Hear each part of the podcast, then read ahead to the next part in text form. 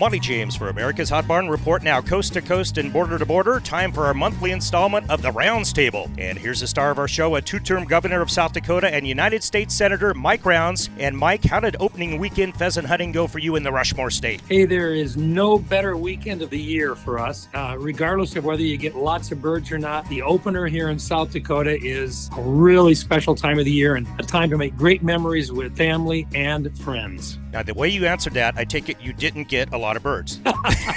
oh, we, we, we averaged out about a bird and a half a piece for all the hunters that we had on in. Young hunters and old hunters alike. Occasionally the bird gets up and it gets away. And that's the reason why they call it hunting. I can relate to that. Absolutely. Happens to me all the time. Now, Mike, you're a member of the powerful Foreign Relations Committee. How do you feel about the declining relationship with China? They're the USA's biggest customer for corn, beans, and hogs, and number three in beef, I believe. Is there a storm a brewing for U.S. agriculture? I think, you know, ag always watches that very carefully. I think the, the one thing we can always remember is, is that we're a lot better at producing food than China is. They need us with regard to that. They're smart buyers. They're going to buy when the price is down here. So I think as as you watch, if our prices dip, I think you'll find them buying the dip. And at the same time, if prices go back up, they'll go searching elsewhere around the world. They definitely have to import a lot of their food. We're one of the major markets for providing that food. Hopefully, we'll continue with that. We've got some other challenges with them on a strategic basis. We know that they see us as a strategic adversary long term. We know that they continue to try to figure out ways to steal our technologies, and uh, they've made no bones about the fact that they see us as an adversary. Well spoken, sir. Good question here off the internet from Ryan in eastern Montana. Uh, quote, Senator, we're going to have a, to repopulate the nation's cow herd over the next five years. Most of the cows were sold at depressed prices by financially strapped producers. What can the federal government do to entice